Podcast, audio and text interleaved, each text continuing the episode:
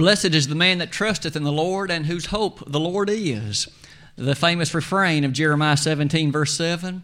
What a blessing it is for all of us today to express our trust in the Lord by assembling as He is commanded, to offer a proper worship, again, as He is commanded, unto His matchless and grand name in heaven. As we've mentioned already today, by way of our prayers and the songs that we have sung, what an enriching and an encouraging matter of service already we have so beautifully enjoyed. As mentioned also previously, how thankful we are for the presence and for the health each of us enjoy, for the visitors who've come our way, and we truly trust that we each can be encouraged in the things most holy by our opportunity to come together this morning. Jesus did say, did he not, in Matthew chapter 4, that you and I should ever remember to worship the Lord, and Him only shalt thou serve. Today, as I stand before an audience like this one, appreciative of the desire of the hearts of each of us to have assembled. What a grand way it is to begin the week just as God has set before us. It is with that in mind that I would invite you to consider a lesson entitled Guarantee of Prosperity, as you can see on the wall to my left. As you think about the word guarantee, what a strong term in many ways. In fact, in life, isn't it true that we frequently seek for guarantees? We frequently want assertions that are certain, no uncertainty in them, no character of doubt about the nature of its fulfillment. We like guarantees, at least in general. Here are some considerations.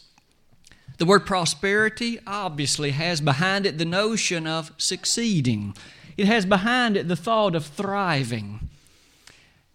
There isn't a one of us who doesn't, in at least one way or another, wish for a kind or a type of prosperity. And isn't it a bit interesting to think about the election that you and I witnessed just a few days ago?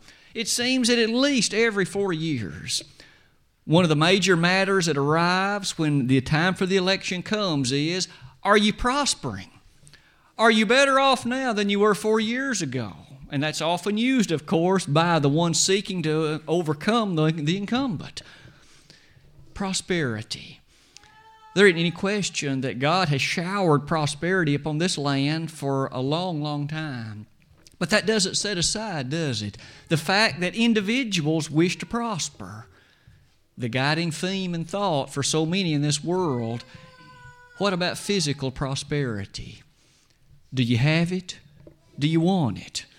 Again, we often put into office those who promise they can deliver it, those who, in fact, seemingly set forth a vision and a plan that make it a reality. That's what people want. I'd like to share with you a lesson this morning from the Word of God where it talks about prosperity. What does it have to say about the thought of what's involved in it? What is it that allows one to thrive? Over the next few moments this morning, I would invite you to look with me at a few passages in which prosperity is exactly mentioned. And not only that, a guarantee of it is provided. And if you and I can appreciate that, not only will it allow us to understand the greatness of this guarantee, but in fact the far reaching and eternal scope that it puts before us. It is with that in mind, might we begin by looking back to a scene found in the early days of the Old Testament and the notion of prosperity as it is found on that particular page.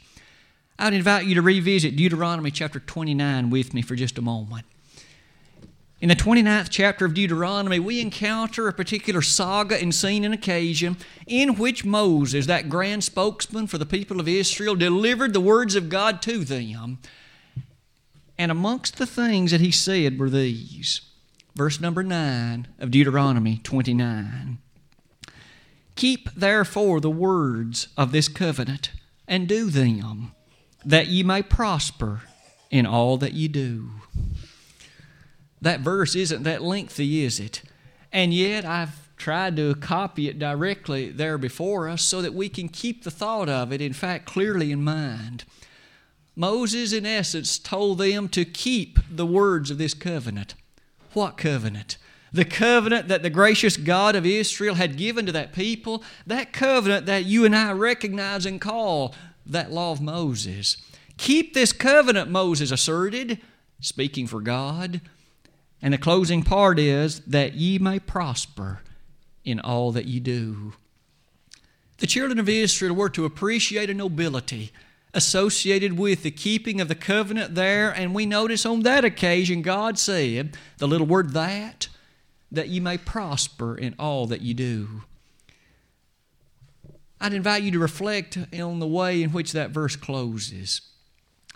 He does say, in all that you do, identifying and helping us see that the children of Israel were going to be dwelling in a rather strange place.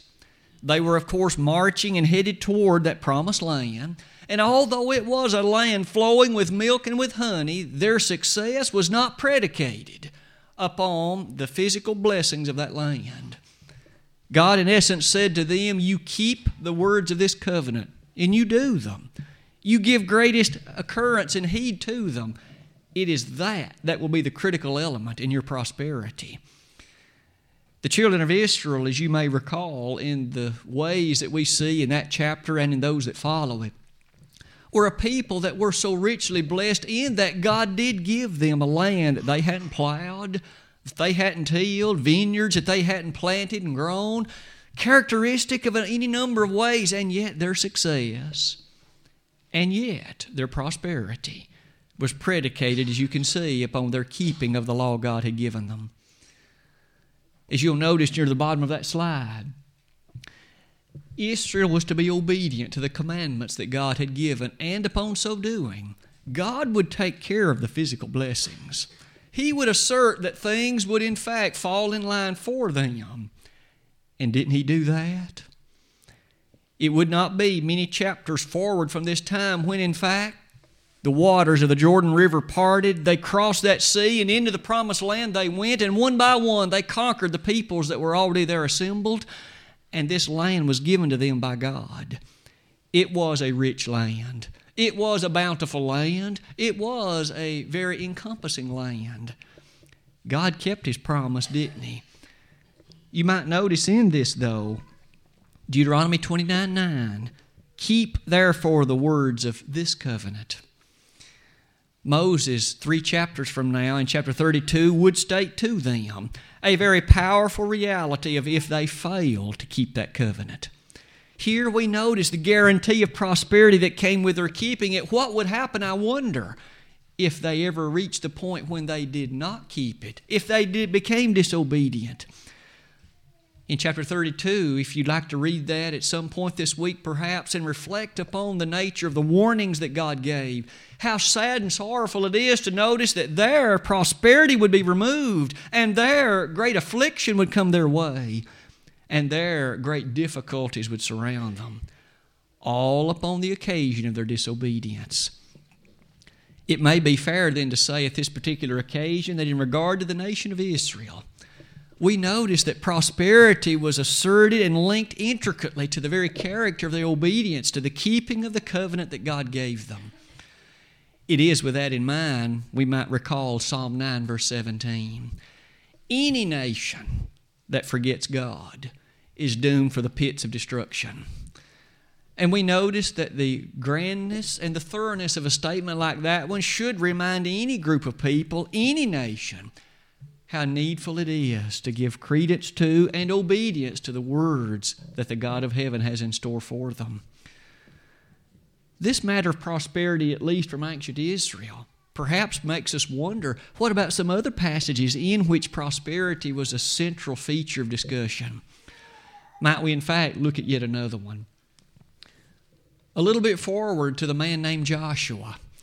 Now, in terms of books in the Old Testament, this one, of course, isn't far past Deuteronomy. Just turn over a few pages to Joshua chapter 1 and let us give some thought to the wording there that God issued to Joshua on that noble occasion when he began to take over the leadership of the children of Israel. In particular, let us read beginning in verse number 6 of this chapter, Joshua chapter 1.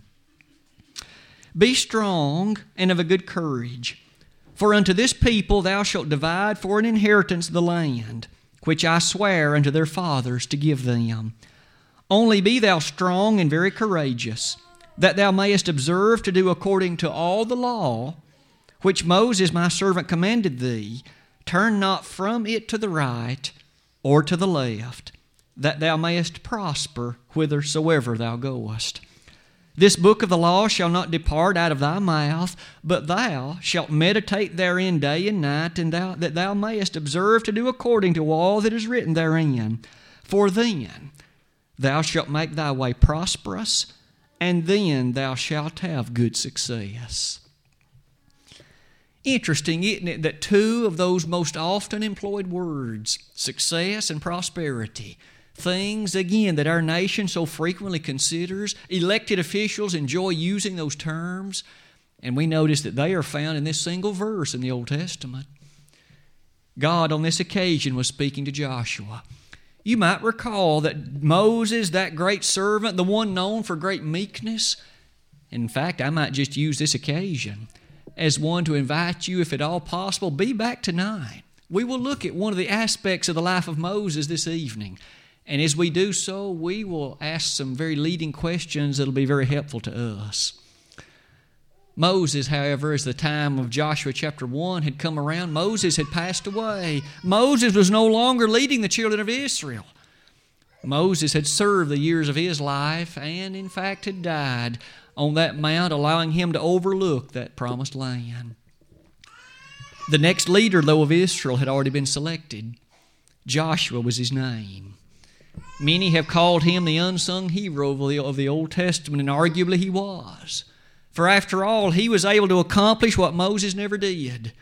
Moses couldn't even get himself into the promised land, but not only did Joshua himself enter there, but for a period of time, he led the children of Israel in a notable aspect of prosperity. That prosperity was known for its allegiance to God. Look at just a few of these comments. It was on this occasion God had these words for Joshua Joshua, do you wish to be an effective leader?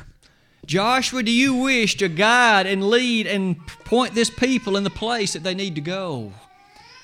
Let me assure you, Joshua, God said to him, you can be prosperous. And not only that, this people that you lead can be prosperous so long as you keep in mind this thought.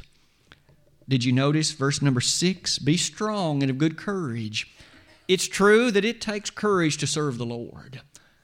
Isn't it true that, again, the servants of God always number in the minority? That was so in Moses' day, that was so in Joshua's day, and that's so in our day. But yet to Joshua it was told in verse number seven if you wish to be prosperous, what was it that guaranteed it? Note with me again the wording, if you would. Verse 7 Be strong and very courageous, observing to do according to all the law which Moses my servant commanded. Turn not to the right nor to the left. Verse 7 then says, That thou mayest prosper whithersoever thou goest. The prosperity that Joshua was to appreciate the nature of the goodness that he was to feel, and that which was the thriving success that he was to know, was not predicated upon the wealth he personally may have had, nor was it predicated upon the physical nature of the number of his tribe. It was predicated, wasn't it, upon his keeping the law of Moses. Now, that was the law beneath which he served. He was to remain fervent and earnest and very direct in his keeping of it. It is rather amazing, it again says, neither to the right nor to the left. It sounds, doesn't it, as if prosperity is guided by a very strict rule. And Joshua was to know that rule and he was to abide by it so clearly. Notice the language of verse 8. It closes by saying, For then thou shalt make thy way prosperous. That word then is an adverb that helps us appreciate this is a conclusion predicated upon the premise stated just before it. It's often as if we appreciate if something, then something. If it rains, I'll take my umbrella. We notice the if statement is something that asserts a condition, and if that condition is met, then there is a guarantee of what's to follow. What was the if then in this case? Verse number 8 The book of the law shall not depart out of thy mouth. but thou shalt meditate therein day and night, that thou mayest observe to do according to all that is written therein. Then shall thy way be prosperous, and thou shalt have good success. You'll notice God issued another guarantee to Joshua on this occasion, didn't he? A guarantee that emanated in the reality of not only prosperity but success. But again, isn't it amazing how that the conditions are so different than what many are so quick to say today? As a nation, we say to our youngsters, you study hard, you work hard, you get a great education, you'll be successful. And not for a moment do we set aside the importance of using one's talents and using one's abilities in a way that would serve others in a good occupation. But may we never be foolish enough to overlook that God's guarantee of prosperity is not predicated on secular education. And it is not predicated upon those other matters that our nation wishes to emphasize so much. It's predicated upon an absolute 100% service to the God of heaven. That's what Joshua needed to appreciate. And it's that that you and I in wisdom would still appreciate today. So far, what have we seen in these two instances? Israel's success predicated on keeping the covenant. Joshua's success and his thriving character predicated on an absolute reliance on the law that Moses had given. What about a third example? Another one that also makes mention of prosperity. It would perhaps be wise at this point in the lesson to again recollect how often the thought, at least, of prosperity is the guiding motivation in the world in which we live. Materialism is something that is so easily able to become rampant, to guide our thinking in every way of life. And if we aren't careful, we can simply leave out these matters we've learned today. God did not guarantee prosperity based on those other matters. It was on the observance and the keeping of His will. We find also a very sobering statement in 1 Kings chapter 2. We might do well to again set the stage for the comments that David made on this occasion. Think with me for just a moment about David. David, described at one point in his life as a man after God's own heart, 1 Samuel 13, verse 14. A man who had vanquished many. As a youth, he had even defeated Goliath, 1 Samuel 17. We remember so many instances about the life of David that are worthy of commendation. And yet, when he arrives at the time of his old age and the time of his death, he has some sobering words to leave to his son. I suppose many of us, as we think about the character of life and we reach the time of our own demise, it's at that point that we often have some of the sharpest, some of the most profound and meaningful matters to bequeath to those that are our loved ones, to our children, our friends, our neighbors. If we have one last thing to say to you, what will it be? Some of the most notable words might be shared on an occasion like that one. Listen to what David had to say to his son. What things did he want Solomon to remember? What things did he want Solomon to never forget? What things did he want always Solomon to know so that Solomon could be prosperous? Chapter number 2, verse number 3 of the book of 1 Kings. I'll begin reading in verse number 1. Now the days of David drew nigh that he should die, and he charged Solomon his son, saying, I go the way of all the earth. Be thou strong, therefore, and show thyself a man. And keep the charge of the Lord thy God to walk in his ways, to keep his statutes and his commandments, and his judgments and his testimonies, as it is written in the law of Moses, that thou mayest prosper in all that thou doest and whithersoever thou turnest thyself. That the Lord may continue his word which he spake concerning me, saying, If thy children take heed to their way, to walk before me in truth with all their heart and with all their soul, there shall not fail thee a man on the throne of Israel. David's dying words, in essence, nearly the last words he ever uttered were those that he spoke to his son Solomon And again, isn't verse number three a very telling statement? I might ask each of us this morning if you could picture the time of your own death, and if you still had the character of mind and the opportunity of language and loved ones nearby, what would you share with them? Would you tell them you love them? Would you assert to them, always remain faithful to the law of God? Or would your thoughts turn to other matters that are more physical in character, make a good living, or things along that line? It is rather interesting that sometimes that occasion makes us realize that the most important things in life are the very things we'd want to share and leave. Look at what David said. Verse 3 Keep the charge of the Lord thy God, Solomon above all other things. Remember with me that Solomon had grown up in wealth. His dad was the king. Solomon had lived in the palace and he virtually had had everything that money could buy. In fact, later, as he himself became king, he even admitted, Whatever my eyes wanted, I had it. Ecclesiastes chapter 2, verses 1 through 11. On this occasion, David nonetheless said to Solomon, Keep the charge of the Lord thy God to walk in his ways, to keep his statutes and his commandments, and his judgments and his testimonies. Four references to the statutes of God are listed God's laws, God's ordinances, God's testimonies, God's statutes. David didn't leave anything unmentioned. He said to Solomon, Son, be faithful to the Lord. You keep His laws and His commandments no matter what, and you always live a life directed by the thoroughness of the teachings of the God of heaven. Don't you think you can make it on your own? Don't you go astray and think that you can choose your own path and be successful. You will fail. What a very sobering piece of wisdom this father gave to his son.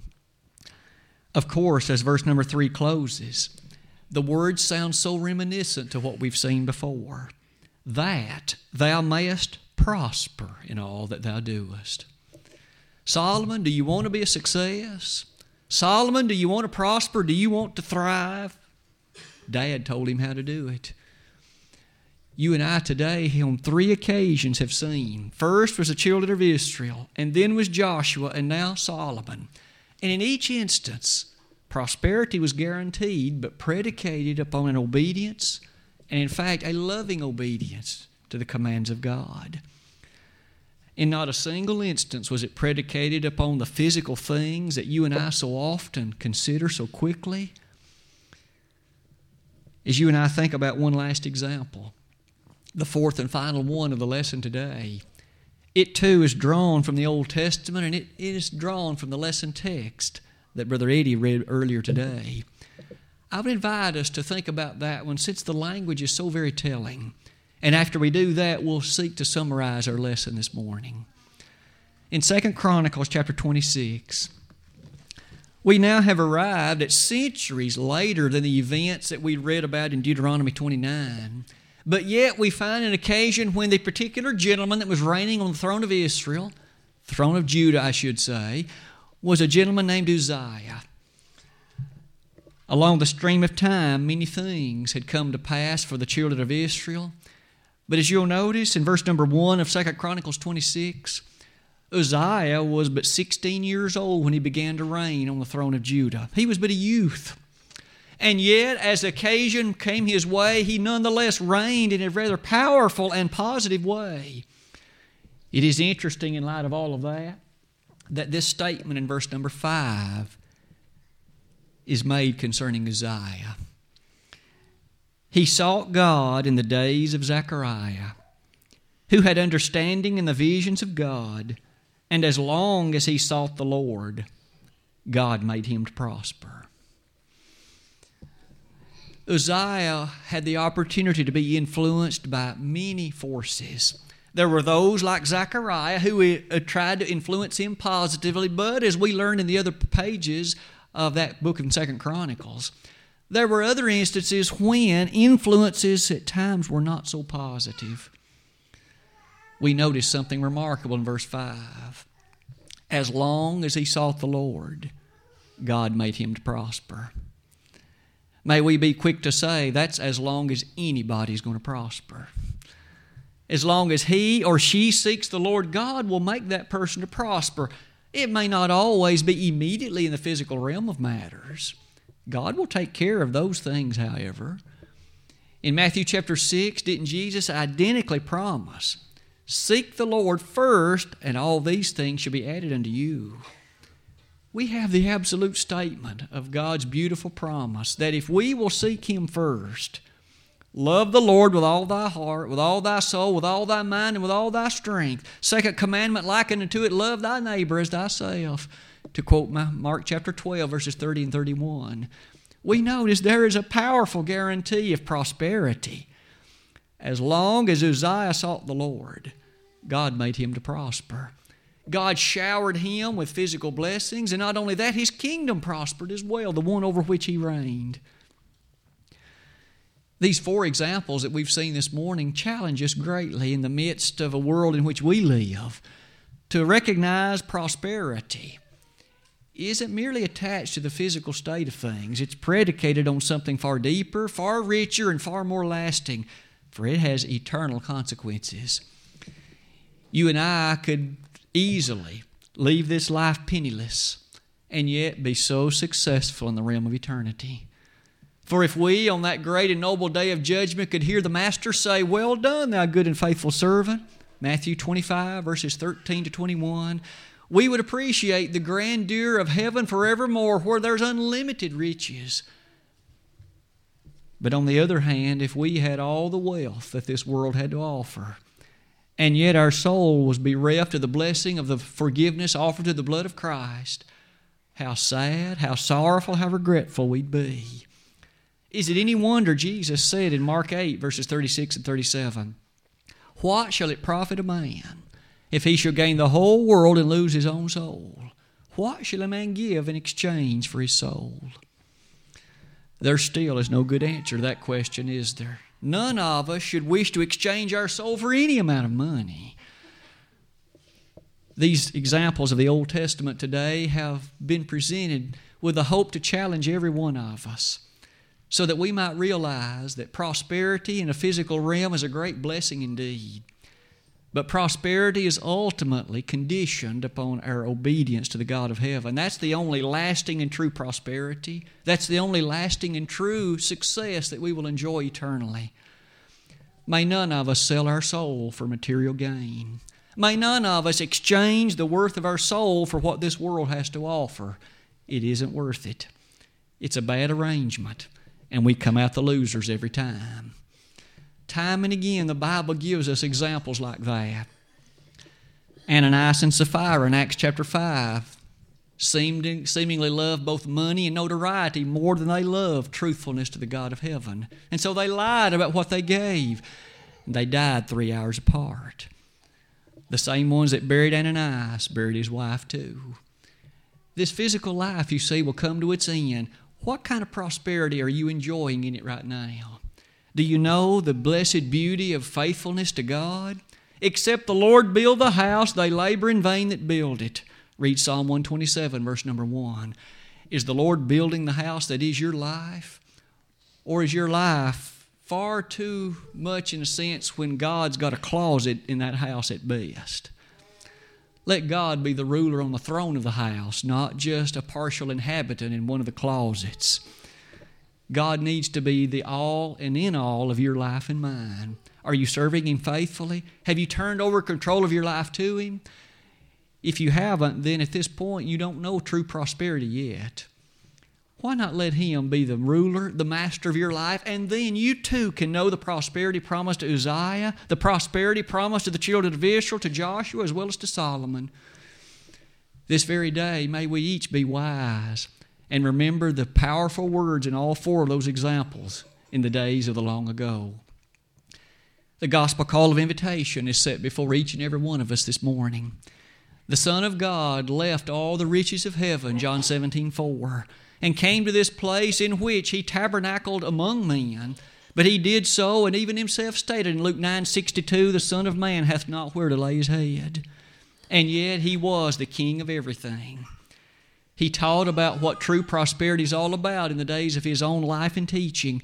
And he asserted that if you want to come over and live with me, then you in fact need to recognize Revelation 3, verses 20 and 21, absolute allegiance to the law of God in this New Testament era. Are you a Christian this very day? Have you had the blood of Christ wash your sins away in the act of baptism? If you have, you understand what a momentous day that was for you. You entered the water blackened in sin. You came up as white as a newborn baby, clean and pure. And as such, you were one prepared to walk on the roadway of everlasting life if faithful until death. Perhaps today you haven't been faithful until death. Maybe matters have arisen in your life, and in exchange for a dollar, you've sold your soul to the devil it was a bad mistake. Why not, in fact, set your course back on the pathway of right, come back to the Savior that loves you, confess your sins if they're known publicly, and ask for prayers of brethren? James 5, verse 16. If this very day we could be of assistance by way of prayer or assisting you in your initial obedience, what a fantastic day for that occasion it'd be. We're going to stand in just a moment and sing this hymn that's been selected. If we could be of help to you, by way of prayer, by way of assistance in terms of aiding you in your confession and baptism, why not today? Do you want to be prosperous? Do you want to enjoy the blessings of the God of heaven in the richest way possible? Knowing the forgiveness of sin, the power it makes in life? You can know that. If you aren't a faithful Christian today, why not, in fact, make that a reality by the, using the power of the Scriptures in bringing that to come to pass? If we could help you today, why not do that while together we stand and while we sing?